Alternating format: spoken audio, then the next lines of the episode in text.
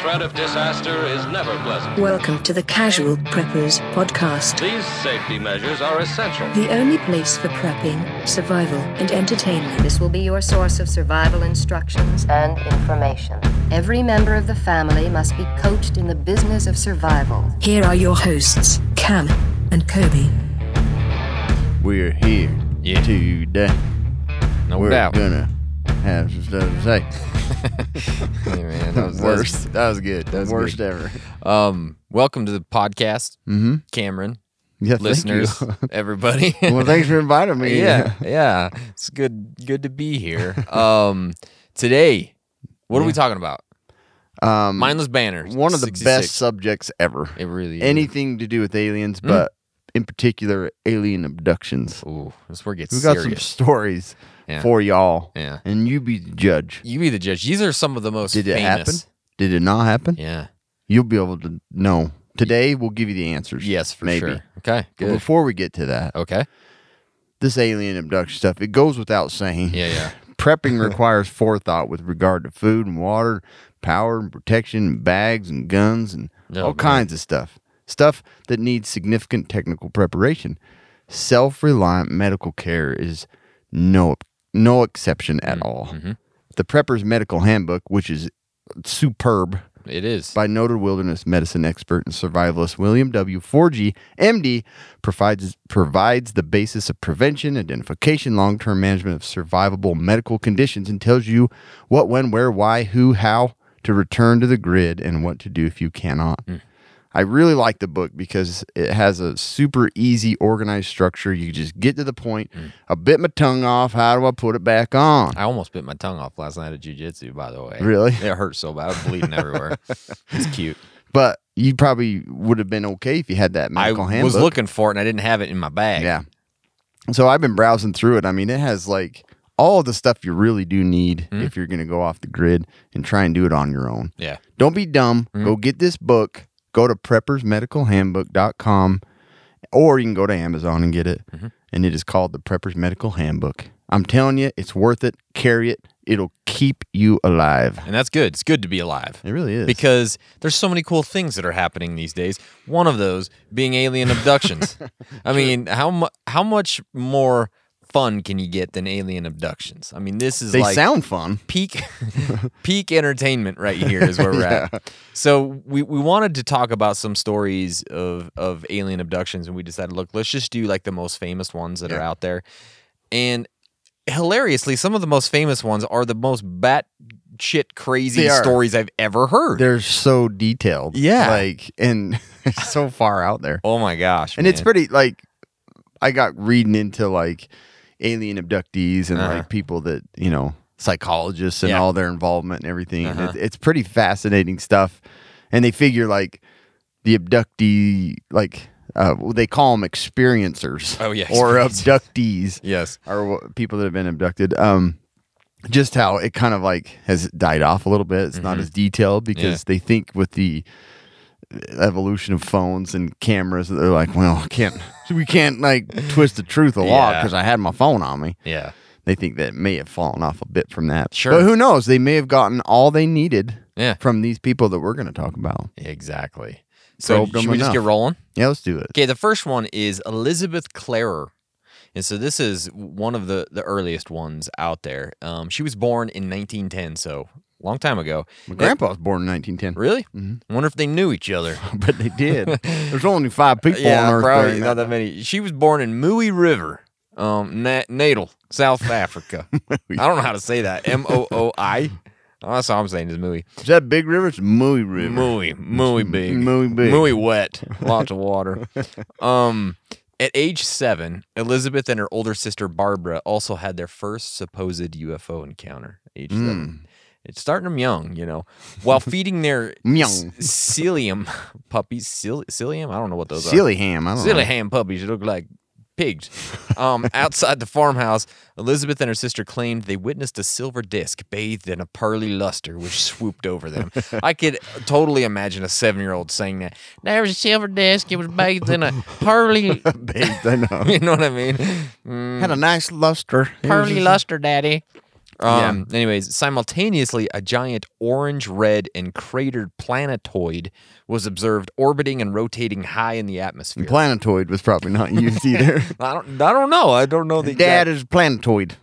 Yes, I don't know. I'll Maybe grandpa. their language. Yeah, I don't Maybe know. they talked to alien a lot. back Maybe, then. maybe. The disc rushed to meet it, pacing and guiding it northwards, while the planetoid left a smoke trail in its wake. so, only months later, she had another sighting in the company of Latham, their Zulu farm manager. Like, what kind of a life is this that they have a Zulu farm manager? you know what I mean? It's awesome. Um, silly and puppy, Zulu farm managers. Um, I think they were alien. Maybe they are. well, yeah. Later in life, during a 1937 flight from Durban to Baragwanath, in I've a- been there. It's Yeah, great. it's great this time of year. In a leopard moth aircraft. I know, dude. Like w- this is like she's from another planet. Um, sh- does she sound and her like that. husband reportedly saw a saucer that approached I played this game. It's pretty fun. it's like- it's like Skyrim kind of. Um, a saucer that approached, coasted along, and then departed from them. So basically, just pulled up next to them, honked, and then then then left. Right. Uh, so that was on a race. yeah. what that kind of thing got? Come on, show me what you got. Shit, I'm This holding right here go about eight, 1800 mile per hour. or so. I don't know. So that was in 1937. And then in 1954, her sister May, then resident on the farm Whiteif, White Whiteleaf in Natal Midlands, relayed to her that the native Zulu These places people, exist anymore? they're on They're all Earth. covered I don't in ocean right now. probably relayed to her that the native Zulu people were reporting appearances of a lightning bird in the sky. We're seeing a lightning bird. That's cool. Yeah, in response, Elizabeth and her children travel from Johannesburg, that one I've heard of, Heard that. That's real. to the farm, and she is she ascended Flying Saucer Hill the following day, and that's what they called the hill. Uh, interestingly enough, this- Already, it was called that. I guess Uh, before that's what this? they're saying. There, she claimed to have seen the starship descend. It hovered three meters above the ground while only emitting a soft hum. Hmm. its hull spinning, though its central dome remained stationary.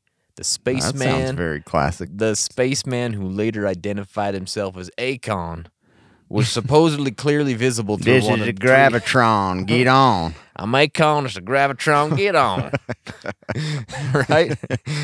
Now be four tickets. 400 tokens. um, so Akon supposedly clearly visible through one of the three portholes, but a barrier of heat that emanated from the ship prevented her from approaching, and his scout ship departed again. It's just Hmm. too hot. He, Too hot. he invited her on. No, no, he was just there. and Oh, she was and trying to go there. Yeah, yeah. Singeing my eyebrows. Going back home. I'm heading back down Spaceship Hill. Or no, I've been flying going saucer. super fast. Don't come close to the ship. Burn yourself. Yeah, It's hot. It's like a Can handle this heat. disc brake. You don't want to get close to you it. don't, yeah. Some 18 months later, she visited the hilltop again after further reports of the lightning bird.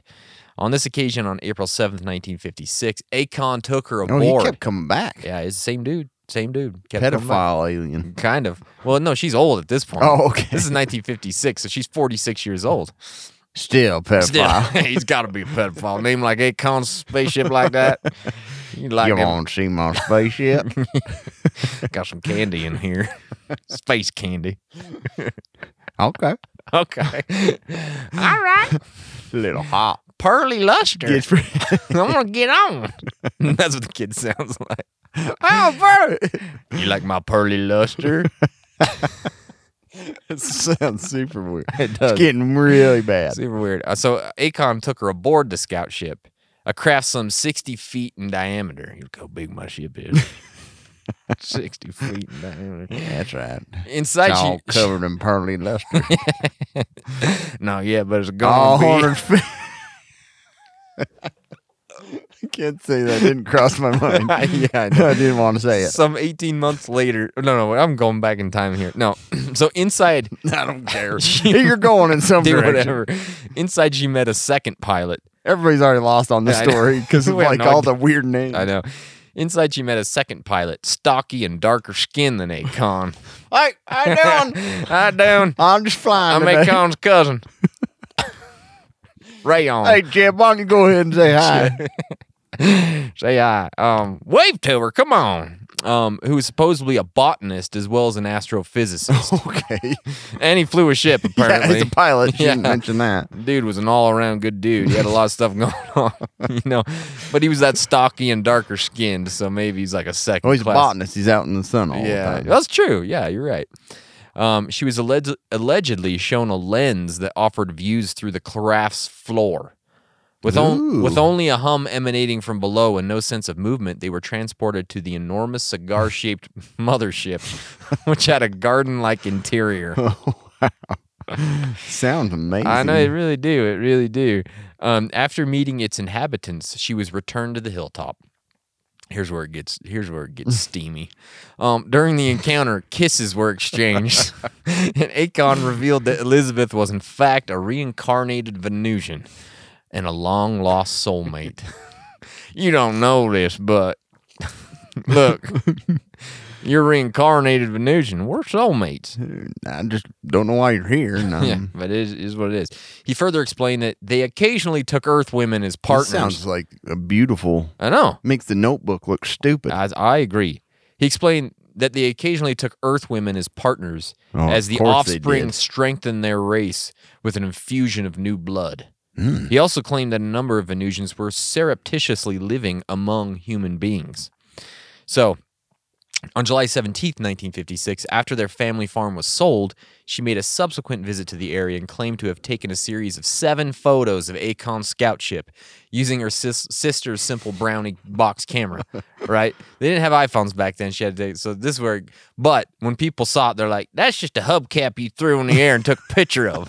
that was, that was the, the claim because it looked like the saucer looked like a hubcap, right?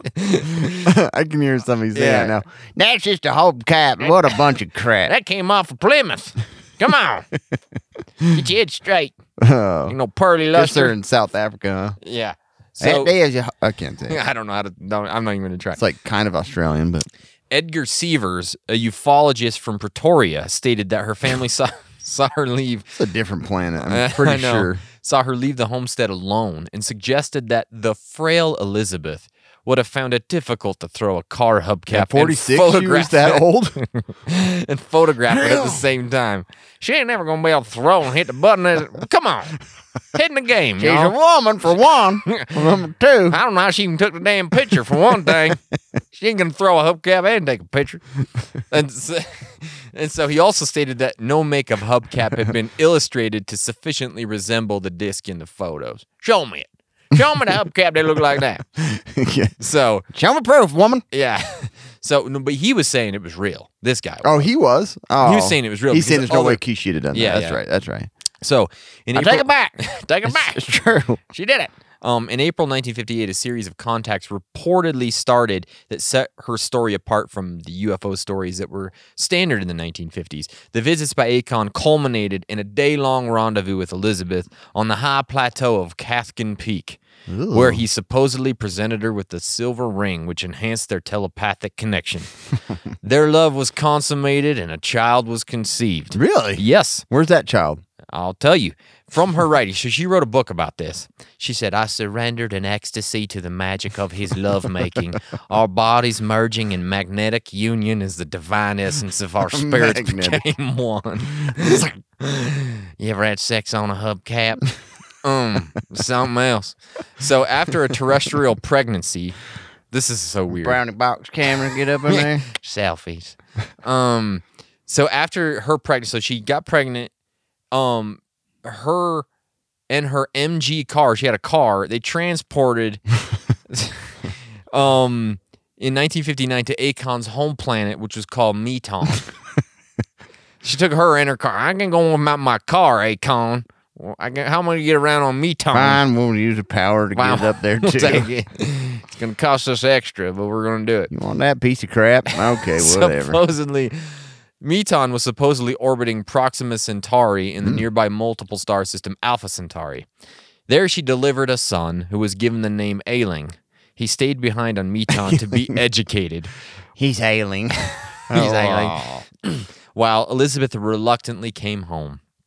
Meton's planetary vibrations supposedly affected her heart, and she was consequently not permitted to return there, instead receiving follow-up visits from Akon and Ailing.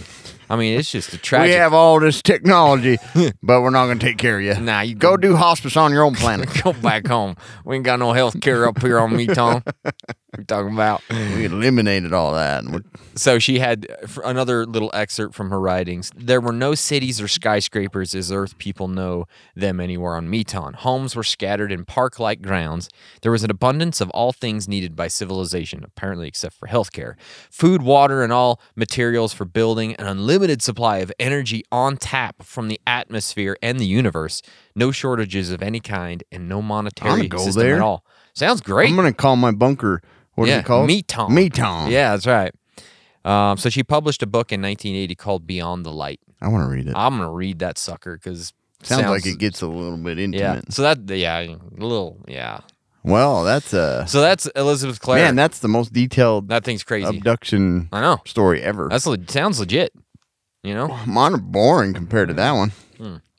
Um, this one's pretty famous too. Apparently. Yeah, this one Mm-hmm. I've heard of. Betty and Barney Hill. So they were an interracial couple. Yeah, which is kind of crazy for back then. that's- 1961. did not happen. Um, they claimed to be abducted by extraterrestrials in a rural portion of the state of New Hampshire New Hampshire. in September 19 to 20, September 19th to 20th. it's two days. yeah. Uh, 1961. It was the first widely publicized report of an alien abduction that people could follow because they were not confusing names and weird stuff going New on. Hampshire. I know where that is. Uh, there's even a historical marker Oh. in place of where the spaceship was. Oh, which I'd is love to see kinda that. Cool. Yep. Um, so here the story goes. Okay. The two were driving home from Niagara Falls. yes. and thought they saw a falling star and they were like, well, that's cool. Let's watch that for a minute. And then they were like, let's just get off the road. Our dog needs to pee. Let's take a look at this Sure. star a little more closely. Um, Yeah. And then it started to look a little bit funny. It was moving kind of back and forth in an opposite direction of kind of how falling stars normally fall. They usually just fall. Yeah. Yeah. Um, Betty's sister had seen a saucer before, so she's like, maybe that's one. I'm gonna go see Oh. it myself.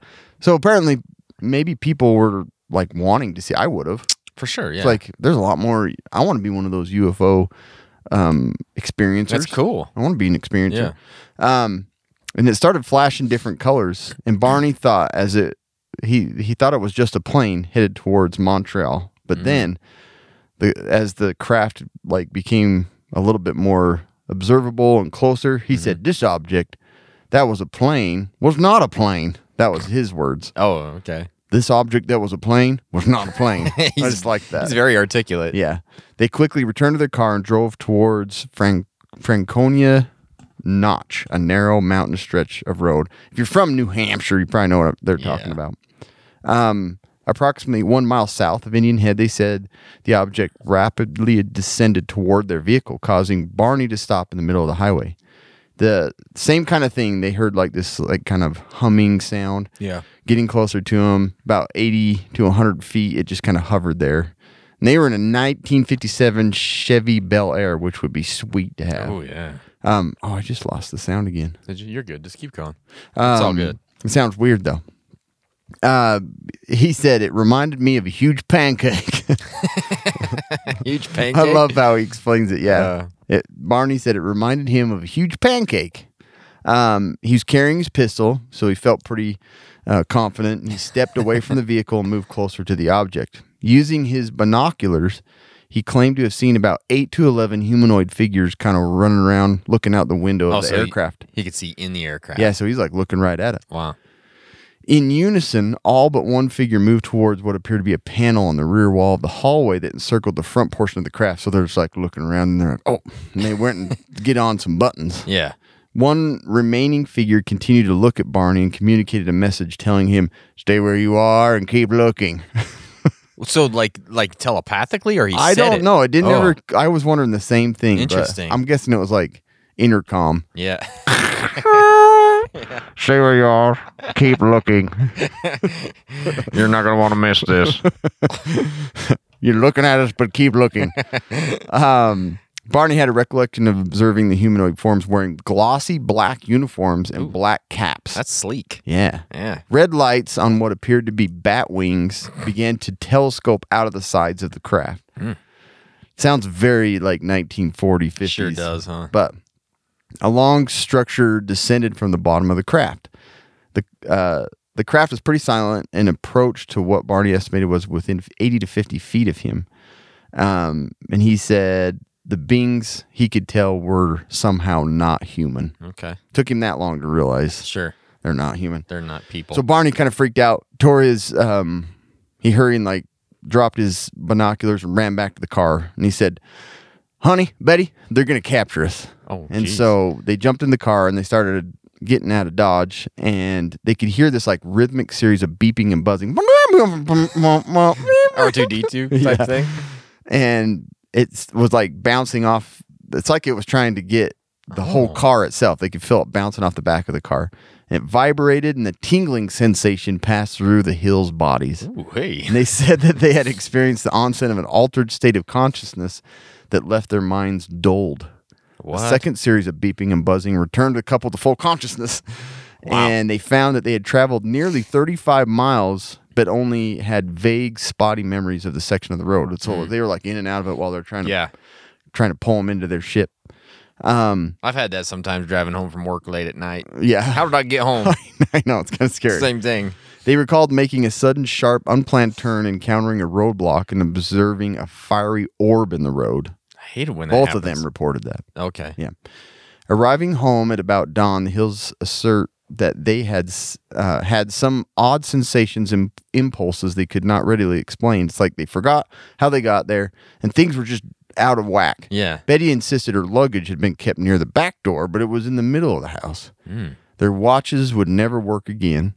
Barney said that the leather strap from his binoculars they were torn, and he doesn't remember tearing them. Jeez. The toes of his best dressed shoes were scraped That that's messed up. yeah, this far. Barney says he was compelled to examine his genitals in the bathroom, though he found nothing unusual. hey, I look good. Honey, you look at this. Well, we just got home. Something feels weird. I'm gonna go look at my genitals. I gotta take a look at my ding dong. Something wrong. After about five minutes, he comes out. Nothing unusual. All works good, baby. Still, still doing pretty good. They took long showers to remove possible contamination, and each drew a picture of what they had observed. You should see the picture. Did you see it? No, I haven't seen the picture. Um, it's so poorly drawn. Oh, it really? basically just has a face with eyes like kind of slanted upwards. Um, per, oh, per, perplexed. The hills. Um, well, I flipped my thing. Dang it. Dang it. Uh, yeah. Perplexed. The hills. Uh, oh my gosh, I messed up here.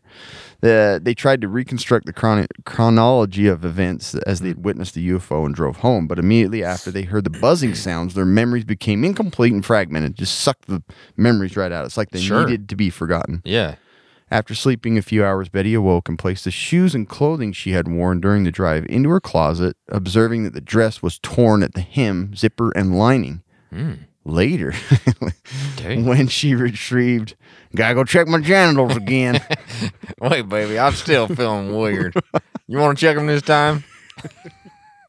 I'm pretty sure. Come on, some- Betty. pretty sure something's wrong. Barney needs some help. Somebody touched him. I know it. You need to look. Something wrong. Later, when she retrieved the items from her closet, she noted a pinkish powder on the dress. What? She hung the dress on her clothesline, and the pink powder blew away. Oh, great. So she saw it, but it blew off. But the dress was irreparably damaged. She Mm. threw it away, but then changed her mind. And so she retrieved the dress and hung it in her closet. Gosh, this dress is gonna be a mess. I know. Been in the garbage, pink powder. Dresses, messes, dress. Messes, dress is a mess. So over the years, five laboratories actually have conducted chemical and forensic analyses on the dress, oh. only to find Barney's DNA. Bill Clinton's DNA on the dress. years ahead of his Yeah. time. Um, so they what the, the one thing that they did is they kind of put him under uh, hypnosis to see Yeah. if they could get more details because this was like, one of the first big cases of like Yeah. them doing this. What do they call it? Uh memory Yeah, some- yeah. hypno- something hypnosis, yeah. so they were like before they did this, uh, Betty was having she had like five nights of these vivid dreams and had all these details, but couldn't really like put them into words and put them down. So they're like, "Well, what's hypnotizer?" She just should do more of them drawings. She was so she good at. should. um, so yeah, they put him under hypnosis, and while under hypnosis, Barney explained first like what he had seen, and Yeah. he said he described the beings as generally, um, just uh, like Betty had kind of vaguely described these alien beings, and he kind of described them very similar to hers. Mm-hmm. Under hypnosis, he said, "Oh, those eyes! They're they're in my brain." I was told to close my eyes because I saw two eyes coming close to mine, and I felt like the eyes had pushed into my eyes. What? This is what he's saying. All I see are these eyes. I'm not even afraid, and they're not connected to a body. They're just there. They're just up close to me, pressing against my eyes. Good He's like- gracious, he's like, eyes. eyes like right up. like I can hear these words in one of those old like Oh, yeah. 50s like it's ah, eyes, I think they actually have like video or audio of these. Really? Oh, we should have found them. I, didn't. I didn't look hard enough. Um, Barney related to that he and Betty were taken onto the disc-shaped craft. After this, like hypnosis thing, they found that both of them had similar thoughts of like they were together, they were separated by these beings, and then tests were performed. Um, he es- Bar- uh, Barney said he was escorted to a room to check his genitals again.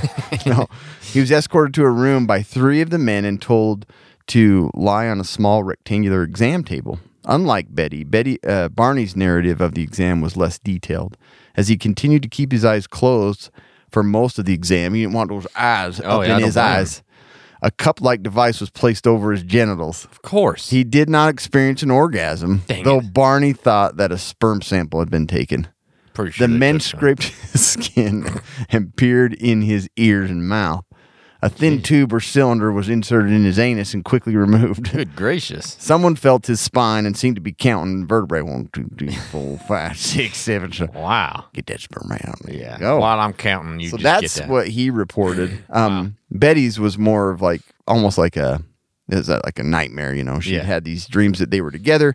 She felt like she was telepathically like connected to the leader, Oh. and that he was kind of talking messages to her, but just standing there. Kind of like in Independence Day. Yeah, exactly. And so um, her details weren't as exciting. Barney's was good. You know, Well, yeah. Anytime You you, have gave a orgasms, sperm sample on a anal spaceship. tubes. got a tube stuck in his butt. Yeah. So no Poor wonder. Barney. Yeah. That He's that been one's checking crazy. his genitals until the day he died. but um, was a yeah, good that one. There prob there is a lot on that one. I think there's Um, actually an the audio entire would be podcast sweet to on kinda this. Grab that. There's I an bet entire there podcast. Was a ton of details. Ah, what's it So called? I was trying to like summarize some of the There's best so parts much. of the story. Yeah, there's a lot. That's a good one. That- we need to look into that one even more. So if you ever have something weird and you feel inclined to check your genitals, it's good. It's Good idea. You got to find out. Yeah. 1969, the Berkshire's UFO incident. This one is actually pretty um, popular too. Uh, when numerous residents of Berkshire County, Massachusetts, individually reported having seen a UFO on September 1st, 1969, authorities were at a loss for explanation. On the evening in question, residents spotted. know. I, I'm at a loss. um, they spotted lights above Sheffield in the southern Berkshires. Many of the witnesses said the lights were fitted to an unidentified disc shaped craft that was maneuvering in unprecedented ways. Some witnesses claim they lost track of time as they gazed with stunned fascination at the object. So this seems to be something that is a, a theme with a lot of these is people just lose track of time. Like Yeah. it was eleven thirty and then I all saw of a sudden the disc. it was and then November. I don't know what happened. Came to and it was snowing. Yeah. Um, so I checked my genitals. That's the first thing you do. yeah. Thomas Reed was nine years old at the time. In the car with his mother, brother, and grandmother that night, the family noticed a group of glowing orbs dash out of the roadside trees. So they were just like chilling in the forest. It was ju- that- that's weird. Reed claims that something astounding happened when heading home. His family approached Sheffield Bridge. It came to a stop off the right side of the road he recalled of the glowing orbs. Everything got really calm. It was like being in the middle of a hurricane. that doesn't seem like. I mean, I guess he's talking about the eye of the hurricane Oh yeah. yeah. because if you're in the middle of a hurricane, it ain't very calm. Mm, That don't make sense. Yeah, I know. There was like a barometric pressure, They didn't change in understand that pressure. back yeah. It was like a dead silence. And then there was an eruption of crickets Mm-hmm. and frogs, and it got really loud. And then that was it. What the? Yeah. then the family suddenly found itself back in the car. So it was like almost like they were like somewhere and then back, but he doesn't know where he was quite yet. But they had inexplic- inexplicably lost two hours of memory. Stranger still, Reed's mother and grandmother had somehow switched car seats. Wow. I was sitting over there and I'm sitting over here. So that's kind of weird. that is weird. Um, I guess at the end of the day, I'm like, wow, I lost 12 hours somewhere. yeah, I don't know. What, did I do happened? today? What happened? I get abducted every day. I go to days. work. Yeah. Despite any tangible evidence, um, Reed has remained steadfast in his account. And he said over time, the family started regaining some of their memory, which is kind of interesting, including having been in a hangar like facility with other people during this time. We encountered something, said Reed. It was definitely not of this world. This hangar thing we were in was huge, it was larger than a football field. This hallway we had seen was circular with a Y configuration almost to control the flow of traffic. This one room had a bowed in wall that was rounded. So, I mean, it's just a bunch of round rooms and a big whatever building. Uh, it was a tarnished circular looking vessel where an image of a willow tree was displayed. Oh.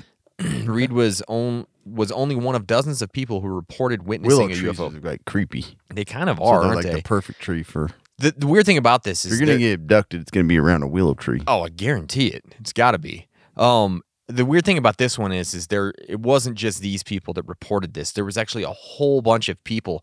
Some were adults who called into the local radio station to report the sighting. Others were children who began drawing UFOs in classes. Um, there must have been 20 or 30 sketches that were drawn by children in our fourth grade class from what they saw, said Reed. They hung underneath the class board in Sheffield Center School. More than one of those hang in the Roswell Museum today, actually. so it wasn't just them. There was like a bunch of kids saw it, a bunch of adults. Something happened at this time. I mean, it's crazy that there'd be this many people who would just lie about it for fun, right? Right. It doesn't make any sense. Thomas Reed says the September 16, 69 incident was his third extraterrestrial experience. He claims he was abducted in 66 and in 67 from his bedroom. Another witness, Tom Warner, remembers running outside his neighbor's house when a beam of light in the sky flashed onto him. Uh, Jane Shaw, his neighbor, said he disappeared for a few minutes. Uh, yeah, he just Few gone. minutes. A few minutes. Uh, Warner also claimed he saw a 14 year old girl named Melanie Kirchdorfer uh, uh, aboard the UFO, and Kirchdorfer backed up his story, and she's interviewed. Yeah, it's up there. Yeah, he's right. It's all it's all good. So I, you, Don't mention he's gone. I was up there. you know the uh, uh, unsolved mysteries. There was a new one that Uh-huh. they made Yeah, on yeah, yeah. Netflix. This was one of the Was it episodes, really? apparently. Yeah. Oh, dang it. So a Hmm, lot of watch it. this, they go into more of this in that episode. Um, so if you want to see more about it, but that's the the Berkshire. What is it called? Berkshire's UFO. I'd never incident. heard of that one. Yeah, that one's interesting, huh? Yeah, that's cool. For sure. That's pretty cool. Mm-hmm. Um, this next one is the UFO abduction of Whitley Strieber, and this isn't a dumb dude. Like he's a um, like a bestseller of Oh, really? multiple books. Are they and- science fiction? Yeah, Okay, that makes sense. he's an American writer best known for his horror novels, The Wolfen, The Hunger, and Communion. Um, Ooh, I'd read those. They sound good. he actually has a podcast. His Really? internet podcast, Dreamland. Yeah, he's a 76 year old.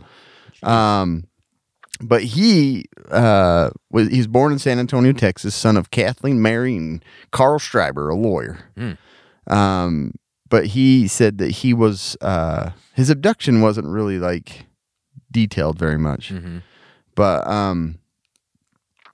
He, he contends that he was abducted from his cabin in upstate New York on the evening of December 26, 1985, by non human beings. He wrote about this experience and related experiences in communion. So it Oh. was it not necessarily just made it up. Like this was like the experience that he So had. is communion? Is it a? Is it just like a? It's a nonfiction book. It's a nonfiction book. Yeah. Oh, cool. So, although the book is perceived generally as an account of alien abduction, Stryber draws no conclusions about the identity of the alleged abductors. He refers to the beings as the visitors, a name chosen to be as neutral as possible to entertain the possibility that they are not extraterrestrials. Okay. Neuro- neurologist Stephen Novella remarks that details of Whitney's tale or Whitley's tale of waking up seemingly paralyzed fits the description of hyp- hyp- hypnagogia, uh, a fairly common neurological phenomenon that has been mistaken by some for an in- uh, intervention by demons or aliens. Ah. So they just wake up, feeling paralyzed, like, Yeah. and something's happening. They believe that's what he experienced. Um, so, anyways, he wrote this book about it. Mm-hmm. And then another really bizarre thing in his life is he believes that he, he felt he was part of the Whitman massacre, the shooting in um, the University of Texas, you know, the sniper up in the tower that Oh. was just picking people off. Yeah. He had like all these really detailed descriptions of it. He'd said like, you know, here's just part part of it.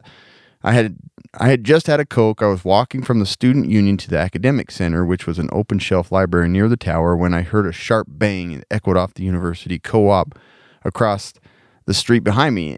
And the reason I am alive today is that I didn't turn around. I thought it was coming from the tower. The next thing I saw was a little boy on a bicycle coming toward me, and his head just exploded. I didn't hear that one. I knew then that it was coming from the tower. The people all took cover, and then he watched like people get shot in the stomachs and everything. And he's like super detailed about one. He's like, um, they were lying in the grass, screaming, begging, pleading for help, trying to crawl along. One girl's legs wouldn't work. The other was vomiting pieces of herself out, and I could smell blood and odor from their stomachs. Um, what was in their stomachs and their colons? The smell was horrible coming from these poor kids, two young co-eds. Um, but he has family that were like he wasn't there and so he says he claims to have witnessed the shootings in the communion in the context of the alien abduction screen memories Whoa. expressing puzzlement at having repeated this false claim over the years that he had like seen and could describe in detail what happened at the massacre but he was never there That's weird. yeah super weird Huh. um did you ever uh have, did you ever remember the series or like it was like a show faces of fear No. I don't pretty think so. disturbing. Was it? like, it's, yeah, I've seen parts of it. It's about death and like Or all Faces this of stuff. Death. But he I've heard was about that. he was in this. Yeah, Oh, really? yeah. He, he had an interview in that movie. Huh. But, so, anyways, yeah, he he said he got abducted and he had visions of these things that were that are happen uh, that were going to happen. The other one was the Master of the Key, and he claimed that um, while on a book tour for his um, for his book Confirmation, he was visited in the early morning of June 6, 98, at his Toronto hotel by an unknown man who presented him with a new image of God. Stryber engaged the man in dialogue for half an hour, though Stryber also conceded that once our conversation was transcribed, it became obvious that more time was involved. He must have been with me for at least two hours. Um, the subjects discussed included the Holocaust, sudden climate change, the afterlife, psychic ability, UFOs, and using human souls in machines. What? According to Stryver, the man did not give his name, and the book Stryver refers to him as Master of the Key. While he was writing the book, I'm the key master. Stryver um, said that unlike other events he had experienced, the reality of this one isn't in question. He said he most certainly was visited by this person that talked about all these futuristic and detailed and strange things, and so What on he had- earth? I know he's like super bizarre. I Super gotta biz- read some of these I know. books.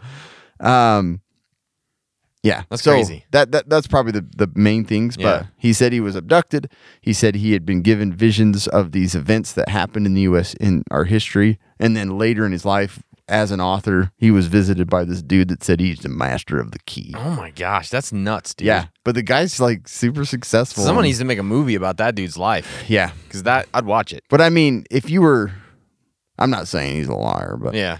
how c- how much better could you sell a book that you were convinced you Sure. know you were like fully like nope this happened For sure. I would that would sell like hotcakes Uh, I even want to read it I do too, man. So. That's crazy. yeah that one was kind That of was a good crazy one. Um, you ever heard of Travis Walton? This is this oh th- there's one part in this I Oh, forgot okay. um h- he said uh, when he visited that master of the key he's like I wanted more information about him and at that point he said would you drink this and he was holding a glass in his hand and it had something in it that looked like milk and without questioning it I drank it immediately and it put me to sleep right away and that was the end of their visit What? it's like what? I forgot about that detail. That's weird, man. yeah. Huh. It was somebody just drink, talking to you and holding a cup of milk. You're like, yeah, I'll drink it. sure, let's talk.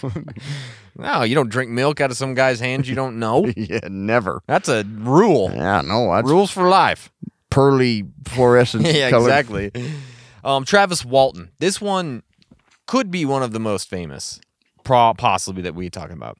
Um, so Travis Walton, according to Walton, That's a full on movie, huh? yes, November fifth, nineteen seventy-five, he was working with a timber stand improvement crew in the Apache Sitgreaves National Forest near Snowflake, Arizona. While riding in a truck with s- Snowflake. six of his coworkers, they encountered a saucer-shaped object hovering over the ground approximately 110 feet away, making a high-pitched buzz. Um, yeah, Walton claims that a- after he left the truck and approached the object, a beam of light suddenly appeared from the craft and knocked him unconscious. It was like fire in the sky. Oh, there you go. Oh, there it is. The other I s- don't remember him being in the movie by. I thought he was by himself, dude, I can't remember. Like I saw the movie Yeah, I probably can't 150 remember. years So, ago. Um, yeah. but I do remember him the abduction part. but I was don't like, remember think he's by at himself. all. I'm gonna have to go back and watch it again. The other six men were frightened and supposedly drove away. Like that to me is like what a dick move. What kind of friends or coworkers? I just- He's getting killed. Let's go. He's It's getting killed. like, like wha- wha- you know what I mean? Just leave. Now they got him. They got him. Let's go. Let's go. yeah, I guess the day's over, boys. Let's head on. Get out of here. Everybody check the generals. Let's get on our way. Make sure. and just like yelling out the window, check your genitals, Travis, And as they're driving away. You know, Cover your ball. yeah, they're coming to get you. Um, so so they drove away. Um, Walton claimed that he awoke in a hospital-like room, being observed by three short, bald creatures, and have no hair. Uh, Unfortunate Yeah. alien species. Yeah, three We're short. short. We're bald. We didn't Stick this in your butt. get yeah, lay back. Um, he claimed he fought with them until a human. kind of be- sounds like a normal hospitalist. It does. it's a hospitalist. Um, he claimed that he fought with them until a human wearing a helmet led Walton to another room where he blacked out as three other humans put a clear plastic mask over his face. Don't find it, boy. It's okay. There's a clear plastic mask, it's saran wrap, probably. It wasn't- you know what I mean? Huh. Um, that part was in the movie. was it? Yeah, I remember Okay. him like freaking out. I became conscious inside the craft and I believed I was in the hospital, said Walton. It was in a lot of pain and I became more conscious and I looked around and I saw alien beings and I just panicked. Well, you would, right? I would say you probably would. Um, they were. Ah! hospital. Ow! Aliens. What kind of hospital is this? Um, they were much smaller than me, and I think that's the reason they gave up, he said, adding that he hit He's big. one. Oh, adding that he hit one of them. oh, did he? Yeah. Once they found out they couldn't control me, they split. I, I was Screw absolutely this bull terrified. crap. I got kicked in the lip. get these son- Get, get, the him big humans in here. get him out of here. Yeah, with this Get guy. the guy with the helmet. Yeah, I don't know. I'll beat up some aliens. Not a big deal. Yeah, who's the guy with the helmet on? I don't. Well, yeah, they had Uh, there was Human aliens. bouncer. there was aliens, and then there was like full size humans. There was like two of two different types. I don't You know. want our help, or you guys gonna keep doing what you're doing? Uh, so he beat he beat up the little guys, and then they had to bring the big guys in and put the Oh. saran wrap on his face. Oh, okay. Um, the beings re- purportedly poked and prodded him on a kind of table. Five days elapsed on Earth where Walton was officially declared missing and his co workers became suspects. Well, of course. Obviously, like y- they would be, right? Well, something's happening, and we left You him. know, I don't know. Fire in the sky, and we left. We're scared. Um, meanwhile, Walton's colleagues were questioned by authorities, and when Walton miraculously reappeared, a full scale investigation was launched that included polygraphs, psychological evaluations, and physical examinations of all genitals involved. Probably. Um, Line up. line up, Let me turn your head see and cough. genitals. Something suspicious. They- um, for five days, the authorities thought they that he'd been murdered by his coworkers, Right. And then he was returned, said ufologist Jim Ludwith. Of all the coworkers who were there who saw the spacecraft, they all took polygraph tests and they all passed except for one, and that one was inconclusive. They should say anything about that. yeah, Uh, maybe he's lying. Well, Okay. we don't know. Police and rescue searched for days with dogs and helicopters. So, I mean, really, when you think about it, this story is pretty It crazy. is bizarre. Like- bizarre. Bizarre. he's bizarre. This story is very bizarre. Uh, the details. just snorted. the details you have are very bizarre. let me touch your ding dong, just in case. I am impelled to go check my genitals. Excuse me while I examine myself. Something feels weird. I need to go examine my. What did you say? I need to go check myself. um, Walton has claimed he How remembers good. Proceed. everything is in order. Walton has claimed he remembers nothing else until he found himself walking along the highway five days later with the flying saucer departing above him. So this this is an- another weird thing that happened afterwards. Um, later research conducted at the site of Walton's abduction showed an unusual growth rate in the trees where the craft had allegedly well, hovered. that's weird. Yeah, the trees near the site were found to be producing wood fiber at a rate 36 times greater than they had in decades before. What? For show. Yeah, so that's crazy. Growing wood like nuts, you know? Like, like peanuts or what? N- n- wood. yeah.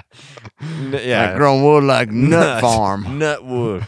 um, so th- obviously this is the movie Fire in the Sky it was based on, so. That's crazy. I never heard the uh, wood thing. That's me pretty neither. cool. Yeah, I know. Grew my wood 36 Yeah, times Eh, that's greater. right. Hold on, I gotta go check something. Be back. This story's causing me to feel weird. I'm gonna go check something. Hey, did you know that I recently got back from I Hawaii? do, I Dude, do. it wasn't long ago. I know. Um, it was a wonderful trip with wonderful people. I had a wonderful time. And you want to know what made it even more wonderful? The shorts that I wore the entire trip, Yeah. and those happened to be off the grid surplus shorts. Mhm. Um, my favorite shorts on the face of the planet, and probably throughout the entire galaxy. Mm-hmm. Alpha Centauri, um, Meteor, or whatever that place was. They probably don't even have shorts this good because if you go to offthegridsurplus.com, you can get these suckers. They've got pockets in all the right places. I love pockets and pants. You can easily check yourself if you need to at any time. you know what I mean? yeah. Quick access. breathes well. you got good and then you can breathability. check it. exactly. So look at these features. These suckers, they're durable, they're lightweight. They got four-way stretch fabric. Four ways. Stretch fabric is by far my favorite now. Dude, it I don't want to wear anything that I don't isn't either. stretch fabric. Like even just random dress pants. I'm like they stretchy. I don't Yeah. want them. what are those shoes made of? Stretch fabric? Okay, I'll wear them. Yeah. What Uh, you wearing? Just stretch fabric. But they got water resistant coating, which is obviously nice. Mesh pockets, which I really love because once you get wet, you know how your pockets stay wet for eternity, basically. These ones That's don't. true. That's true. It's great. Um, they got the eight pockets, hip, upper perfect hip pants for a theme park. pocket.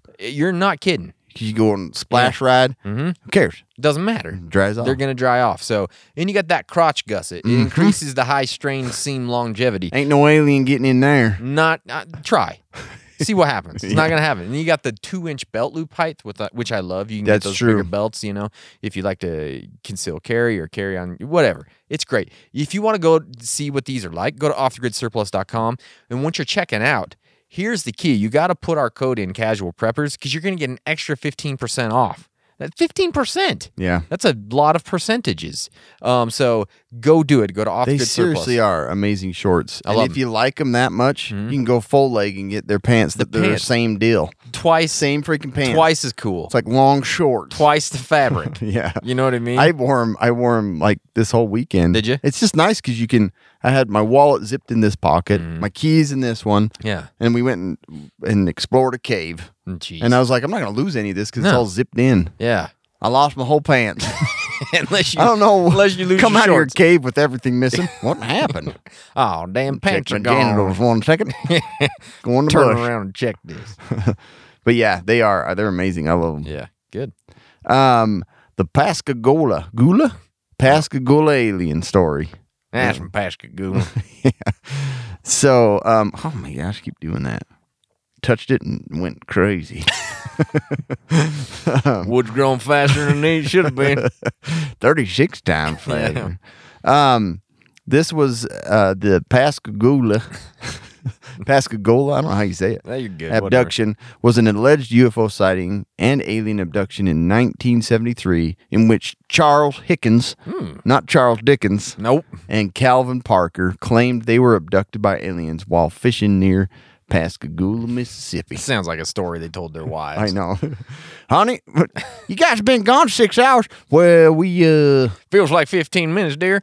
But when I get back from checking the genitals, I'm going to tell you this story. You're not going to believe it. You're not gonna believe it. Uh, on the evening of October 11th, 1973, 42 year old Charles Hickens, 19 year old Calvin Parker, I don't know if they're related, That's but that's weird in and of itself, That's super weird. told the Jackson County, Mississippi Sheriff's Office that they were fishing off a pier on the west bank of Pascagoula River. I'm saying that wrong. It Mississippi. Pissing somebody off. Yeah. In Mississippi, when they heard a whirring whizzing sound, saw two flashing. I looked over and Chuck was pissing in the river. There's a whizzing sound. Whizzing does sound like a word they would use. Yeah. It's whizzing and like a whistling and whizzing. Whirring. Whirring, whirring. Um, they saw two flashing blue lights. We've heard this The before. police. The two flashing blue bowl, you know, balls flying above Yep. over and Um, Skinwalker. Skinwalker, yeah. Same one. And observed an oval shaped object 30 to 40 feet across and 8 to 10 feet high. Jeez. Parker and Hickinson claim Hickson claimed they were conscious but paralyzed, while three creatures, always 3 we travel in threes, with robotic slit mouths. I don't know, is that just like Yeah, I don't and crab-like pincers? Mm. Um, took them aboard the object and subjected them to an examination. Give us your fish. Mm, Give us your eggs. Let me check your but yeah, genitals. like they. Uh, these, it j- yeah, the story sounds weird already. Sure, yeah. Um, but let's see some of the details here. So they they still to this day, you know, claim that they were Yeah. seen. And um, Parker said uh, when they re-interviewed him not too long ago, they had to full. So they were when they were recording, they actually left the recorder in there, and supposedly these two didn't know it was there.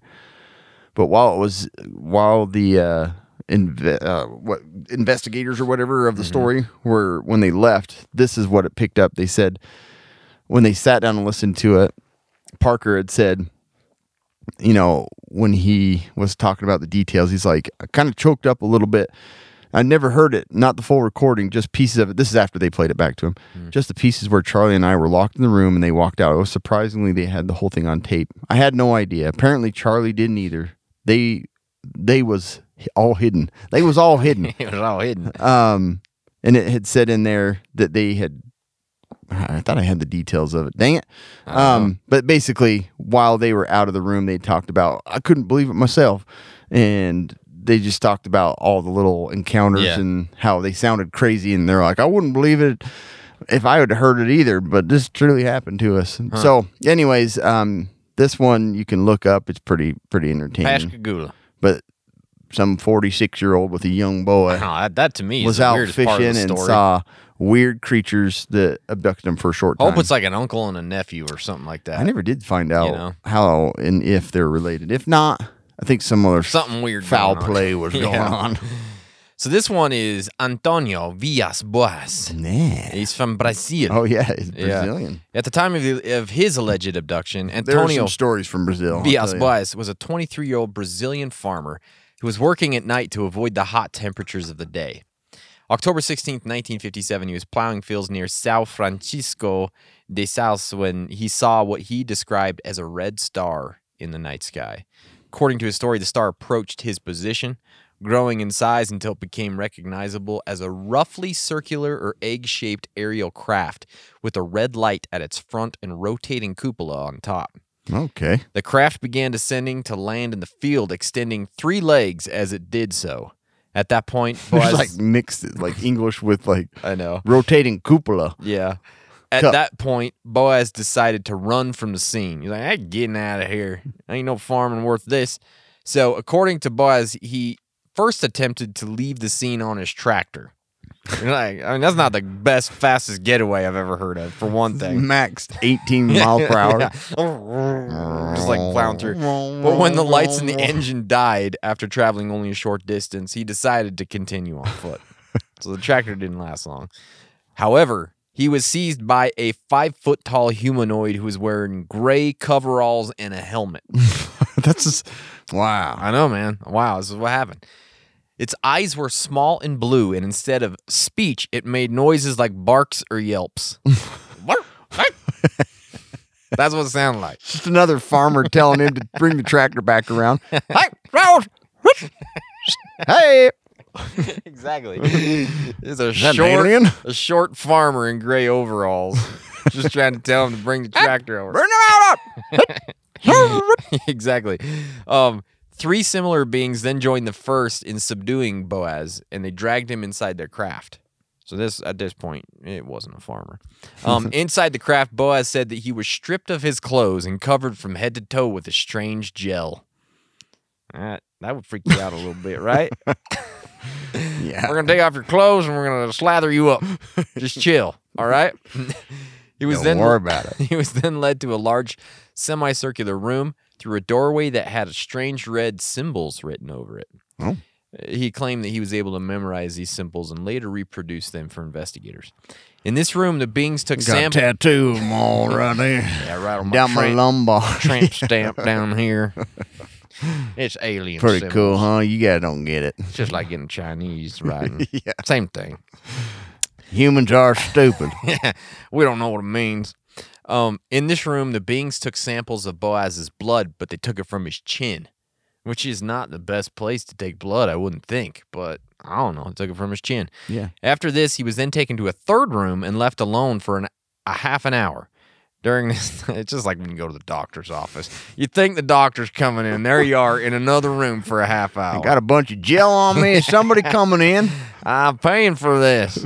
Come on. Getting an ultrasound or what? During this time, some kind of gas was pumped into the room, which made Boaz become violently ill. So, so now he's slathered and he's slathered in goo. What are they and he's doing? puking everywhere. It's not great. Shortly after this, Boaz claimed that he was joined in the It does room. sound like a waiting room now. It does, I know. Weird gases dispelled in there. he was joined by another humanoid. This one, however, was female, Ooh. Mm. very attractive, and naked. That's a Brazilian. Yep. She was the same height as the other beings he had encountered with a small pointed chin, large blue cat like eyes. The girl? Uh huh. Oh, The okay. hair on her head was long and white, kind of like platinum blonde, Well, that sounds like a cool video but her game. underarm and pubic hair were bright red.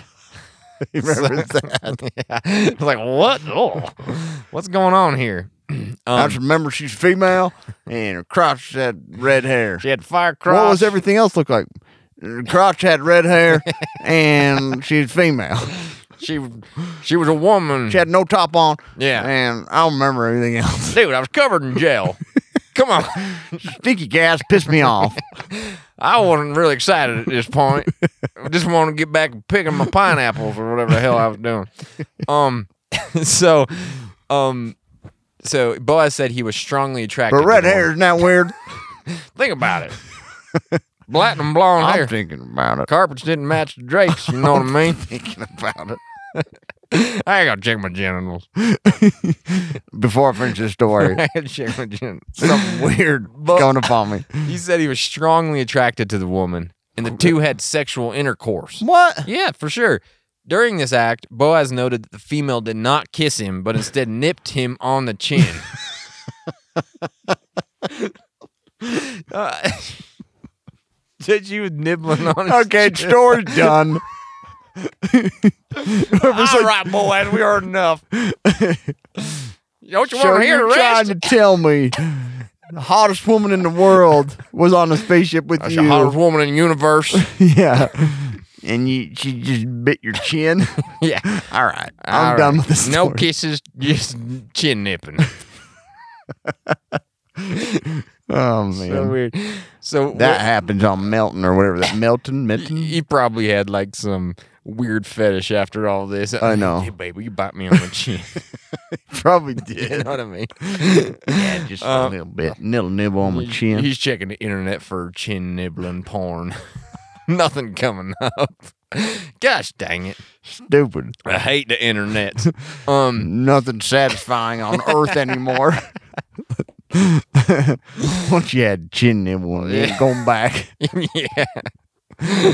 Ah, she ruined it for me. Um, when it was all over, the female smiled at Boaz, rubbing her belly and gestured upwards like this. so Kind of one too many soccer games. So he said, you scored, son. "Go." He Oh, That's a good goal. took that to mean that she was going to raise their child in space. Oh, okay, that makes sense. know That's what the I first thing I would have thought. I just figured that's what she was saying. going upstairs? There's an upstairs in this ship. You gonna make me a sandwich Your up there parents now? are upstairs? Is that where I should go clean off this jail? what? What you pointing to? Turn the lights off? What do you want me to do? And then, of course, like how would you, how would you immediately think? Oh, she just means she's gonna raise your kid up in heaven. Okay, I'm pretty sure that's not what he. was- You want it one more time? You gotta give me a 24 hour turnaround, baby.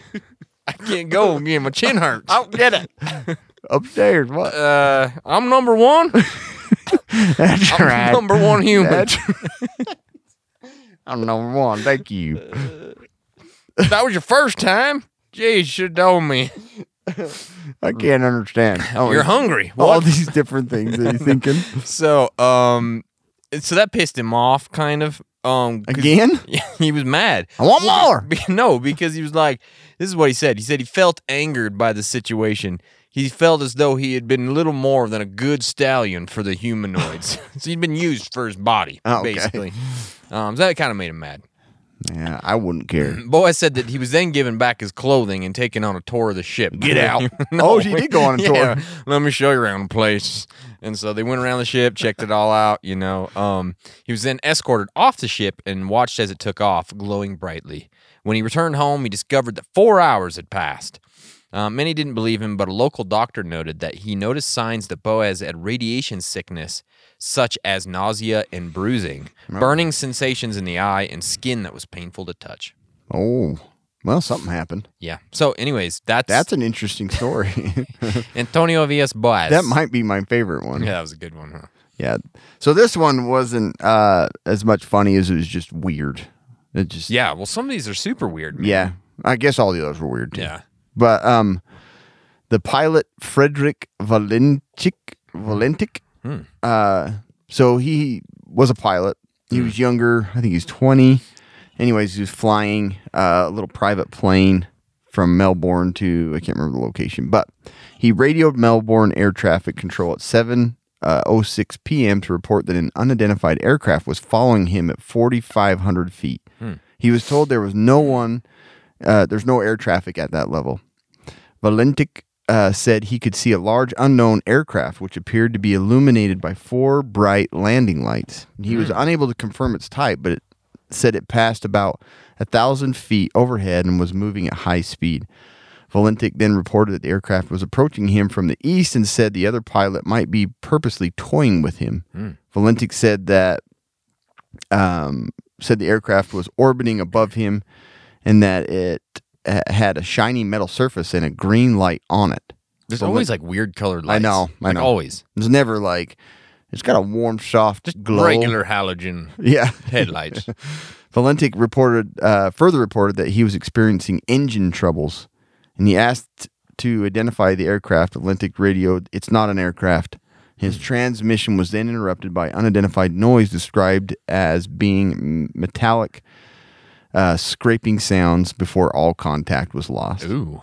And this guy, wa- he was never found, and his plane was never found. They again. never found him? No, he disappeared. So he just like that. Ufologists have speculated that extraterrestrials either destroyed Valentik's aircraft and abducted him, or uh, asserting that some individuals reported seeing an erratically moving green light in the sky, and that he was in a steep dive at the time. Ufologists believe the accounts are significant because of the green light mentioned in Valentik's trivia. Yeah, I guess that makes sense. Um, I guess it, there had been some s- like uh, people had spotted that same night some Yeah. Hmm. weird like activity in the air. Uh, the group Ground Saucer Watch, pretty Oh, cool. man. I want to be part of that. I'd love to Based be a in part of Phoenix, Arizona, claims that the photos taken by plumber Roy Manifold on the day of Valentik's disappearance show a fast-moving object exiting the water near Cape Otway Lighthouse. According to the UFO writer Jerome Clark, Ground Saucer Watch argued that they showed a bona fide unknown flying object of moderate dimensions, apparently surrounded by a cloud like vapor exhaust residue. What? although the pictures were not clear enough to identify the object. So Pearly he, disap- luster. he disappeared on that same night, and only I think it was like f- ten or fifteen years later, they had, there was like a piece the uh, of a plane that washed up, Mm-hmm. didn't fully like they couldn't identify the numbers to exactly fit Yeah. this guy's aircraft, but they believed it was enough. Could to have been. say it could have been. Um, some experts believe that when he was flying b- between the two, he got disoriented and was actually looking at his reflection in the water, like he was upside down. He's like landing light. What? Yeah, and 'Cause he, he got was confused, inverted. Yeah, and Yeah. so that's why his plane started sputtering, That's weird. and then he crashed into the water. Jeez. Never found him. Oh, that, that's interesting. But it was man. just weird that it was the same time Yeah. that there had been these sightings of this green light, uh, very similar to what he described. Yeah.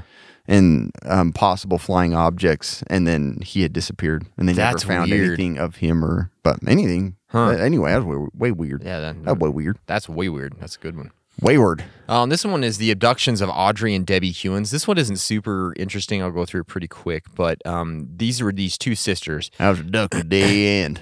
Then they went to this guy. Um, probably about five years old or so. She says um, she described that the room was flooded with an incredibly blue. She was five. Yep. Oh man, Uh, with- these stories are always accurate. I know. With incredibly bright blue light. Police officer comes to confirm it. Yeah, yep, saw yep. blue light. She did. She saw it.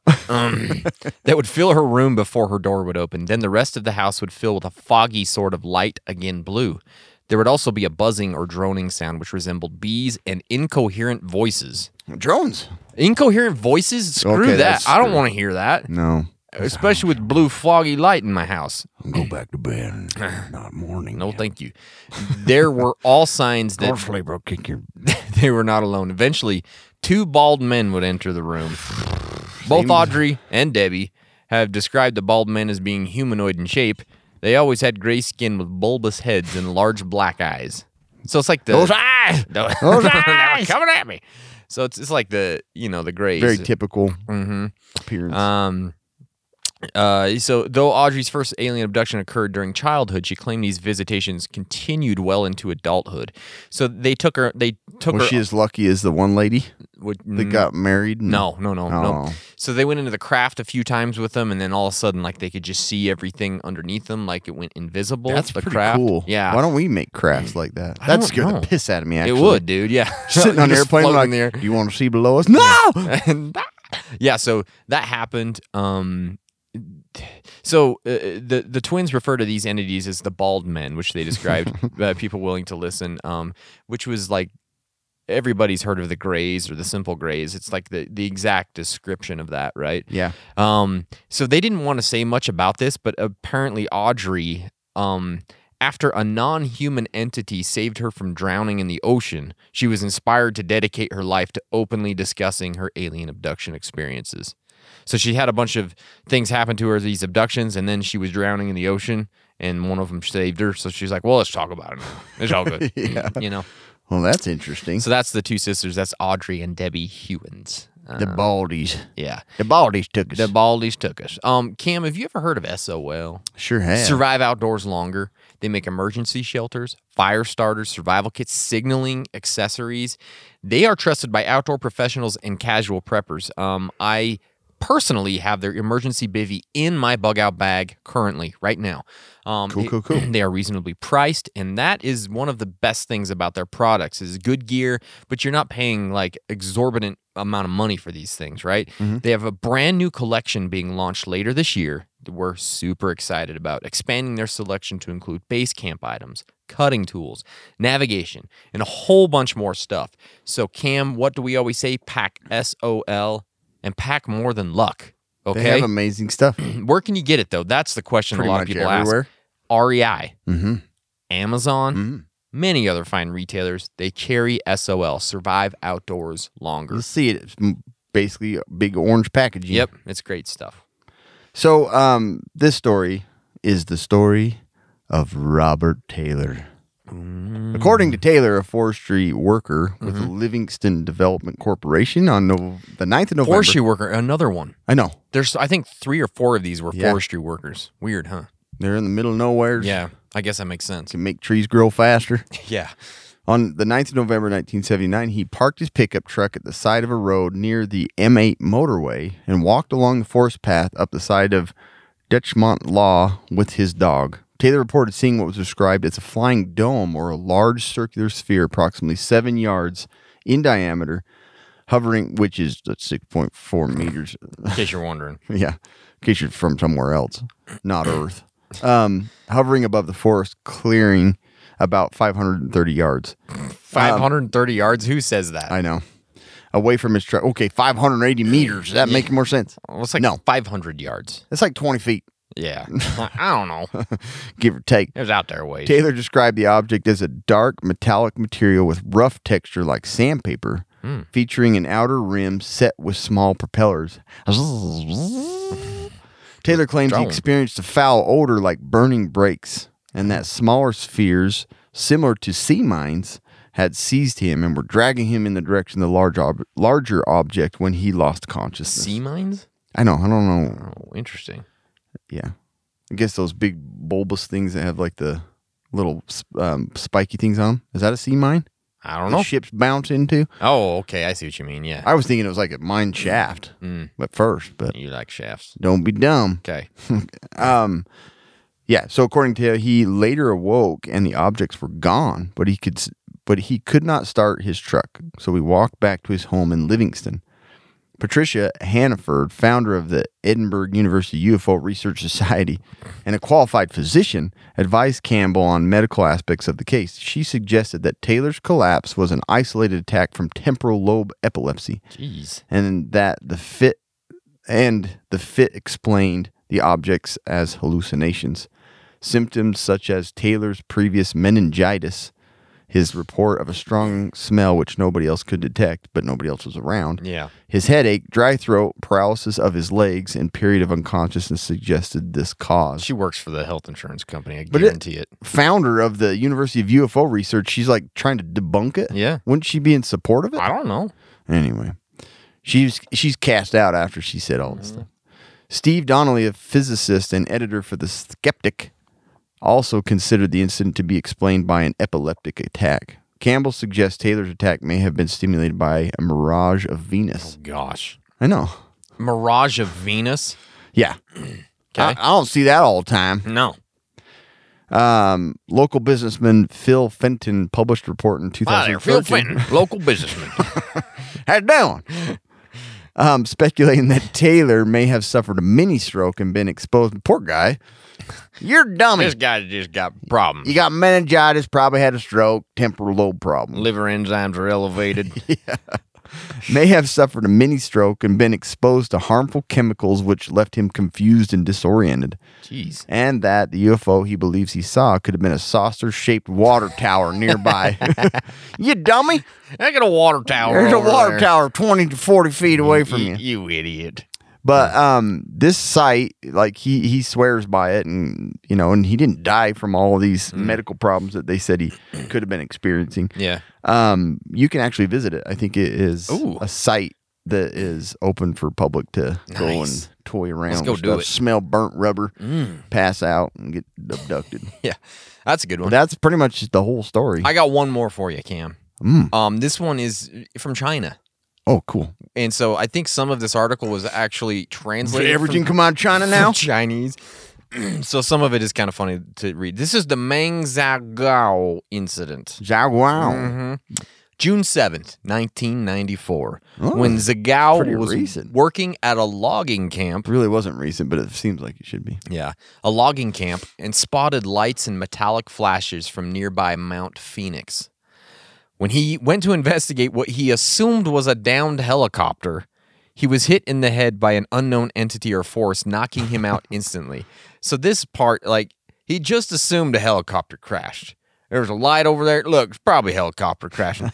and then this is what he says I thought a helicopter crashed, so I set out to scavenge for scrap. like, it wasn't like, I got to go see if the guy's okay. I'm gonna get that motor. I'm going to get them I've been propellers. I'm out cutting wood for 10 Imagine a days. windmill I could build with those. Yeah, I That mean, is pretty funny. Um, It's just like what? I don't care if they're dead. That's what he told a reporter from the Huffington Post. He said, "Foom, Something hit me square in the forehead and knocked me Oh, out. foam. oh, form. Someone hit me square in the forehead and knocked me out. Um, when the gal came to, he encountered a tall, humanesque female alien, which he So described. the men are bald Yeah. shorties, and the women are like, which he, super tall. He described her as ten feet tall. oh wow. She had six fingers, but otherwise looked completely like a played in human. the M- the female NBA or whatever. Yeah. Six fingers. Wow. Some forms of this story also claim the alien had fur-covered legs. Ooh. Yeah. And one, Hippie. another one Hippie said that the, the fur was actually braided as well. So there's like just trying to imagine what this alien looked like. Ten feet tall, six fingers, braided leg hair. Amazing. Sounds attractive. Yeah. According to um, one version of the story, Zagao was transported back home, where he engaged in a marathon 40 minute sexual encounter with the galactic visitor while hovering above his sleeping wife and daughter. wow, wow. hey. That's crazy. Marathon 40 Can we Mm, minute go somewhere else? this is a little awkward if you didn't realize. Um, when the space creature finally finished with the genital rubbing, Zagao was left with a mysterious, mysterious scar on his thigh, Oh. a mark which, when rubbing. investigated, when investigated by a doctor in September of 2003, was deemed unusual and not caused by normal injury or sur- surgery. Hell, this is weird. Nine years later, he has a doctor. Maybe I ought to get that looked at. it's been nine years, oh, nigh on a decade. Maybe I ought to get it checked out. Serious. you know what I mean? So weird.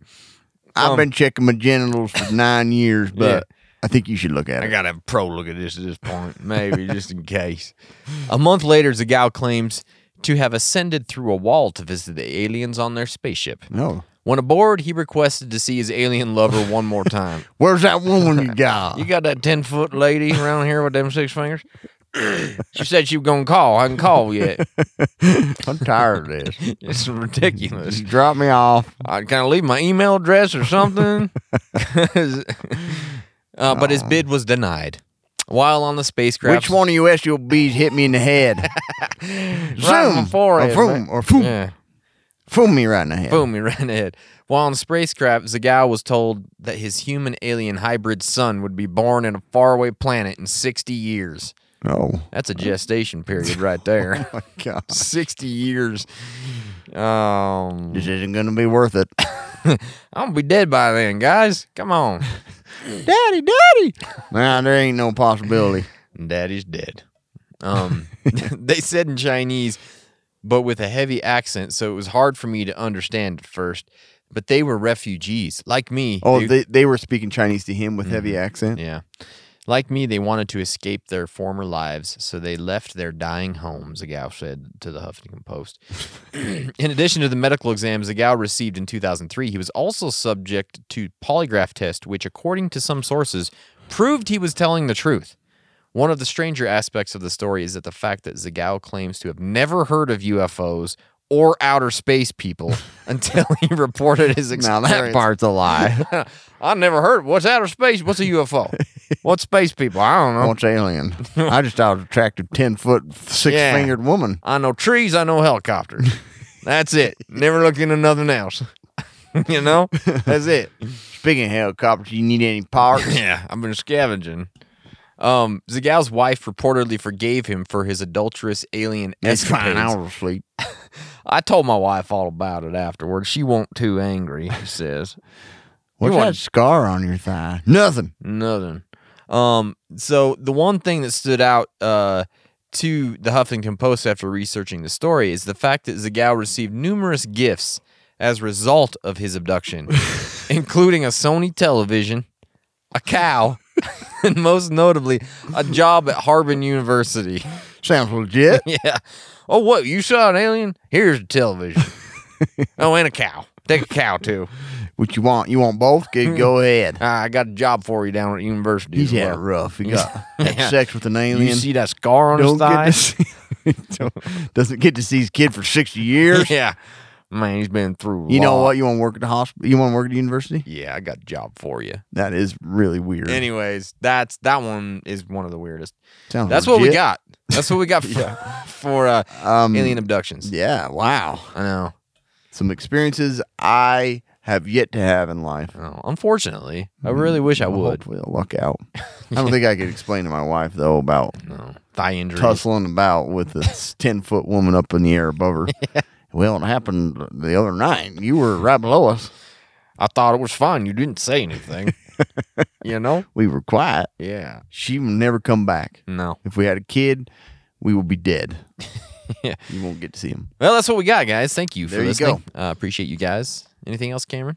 No. Oh, did we have any reviews? No, I mean we got some stuff that that we got sent over to I us. need to drink this. Yeah. So a good Bucked friend up. said sent us some energy drink called Bucked Up. So we're gonna try it next week. Yeah, we on the podcast. they're not cold. We want them cold, Yeah. and then we're gonna give you a good review. Yeah, for sure. And then we got a bunch of stuff from um what what is the the uh, brand called? Yeah, um, off grid, E EDEC, E-, ED E EDEC. EDEDC or something. Um they've so got, if you go to yeah E edecdf.com, yes. they have like some. uh If you're worried about the EMP, they've got you Mhm. protected. Yeah, they got you good stuff. protected. So we're gonna check those out as well. Yeah, we're gonna play with this stuff and go check your genitals real quick, Mhm. and then we'll get back to you. Stay survived.